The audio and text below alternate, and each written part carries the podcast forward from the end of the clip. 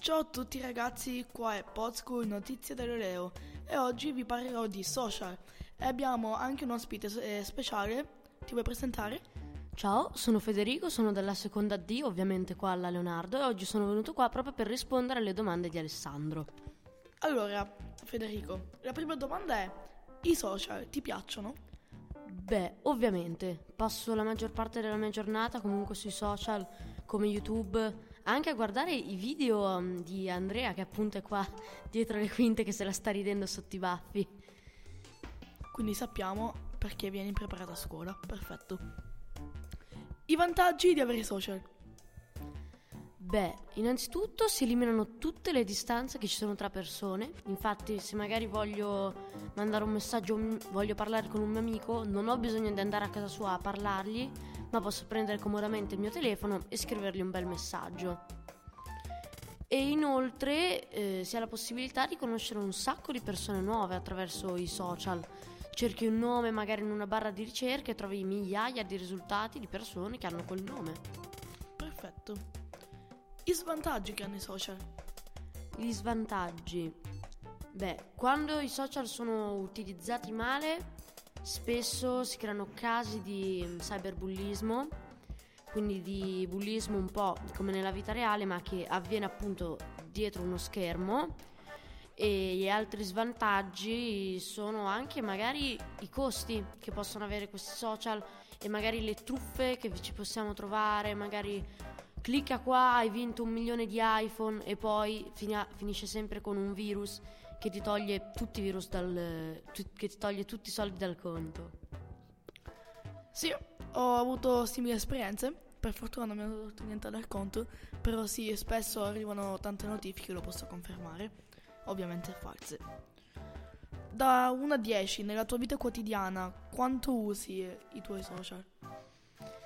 Direi almeno un 6 perché comunque di solito due orette davanti al computer o al telefono ogni giorno ce le passo o comunque magari a parlare con i miei amici in videochiamate o chiamate al posto di magari andare al parco con la bicicletta e parlarci dal vivo e mangiarci magari anche qualcosa. Ok, secondo te la vita è meglio con i social o è senza social, quindi come era tempo fa? Oddio, domanda a cui non sono preparato. Sono abituato di solito a sentire mia madre che mi dice sempre e ai miei tempi si viveva meglio che non c'erano tutti questi telefonini che poi quando dovevi chiedere i compiti al compagno prendevi la biciclettina, andavi fino a casa sua e glieli chiedevi là. Guarda, ti assicuro che anche con me è così.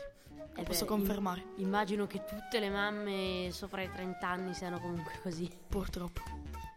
E però quasi quasi ti dirò che preferisco una vita dove, sono, dove ci sono i social proprio per i lati positivi mm, che ti ho detto e perché i social negli ultimi anni hanno portato un'enorme quantità di persone che esprimono le loro idee, che dicono come la pensano e che creano nuove scuole di pensiero, che una volta erano cose che potevi fare solo se eri laureato, se avevi studiato.